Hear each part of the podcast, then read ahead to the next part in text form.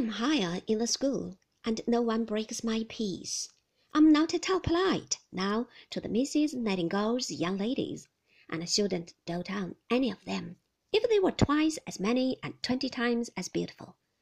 I think the dancing school a tiresome affair, and I wonder why the girls can't dance by themselves and leave us alone. I'm growing great in Latin verses, and neglect the laces of my boots. Dr. Strong refers to me in public as a promising young scholar. Mr. Dick is wild with joy, and my aunt remits me a guinea by the next post. The shade of a young butcher rises, like the apparition of an armed head in Macbeth. Who's this young butcher? He's the terror of the youth of Canterbury.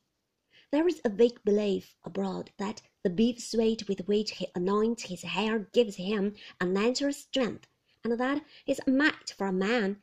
He's a broad-faced, bull-necked young butcher, with rough red cheeks, an ill-conditioned mind, and an injurious tongue. His main use of this tongue is to disparage Dr. Strong's young gentlemen.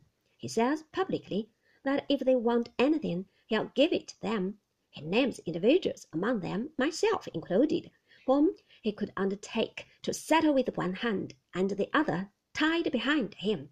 He waylays the smaller boys to punt their unprotected heads and calls challenges after me in the open streets. For these sufficient reasons, I resolve to fight the butcher.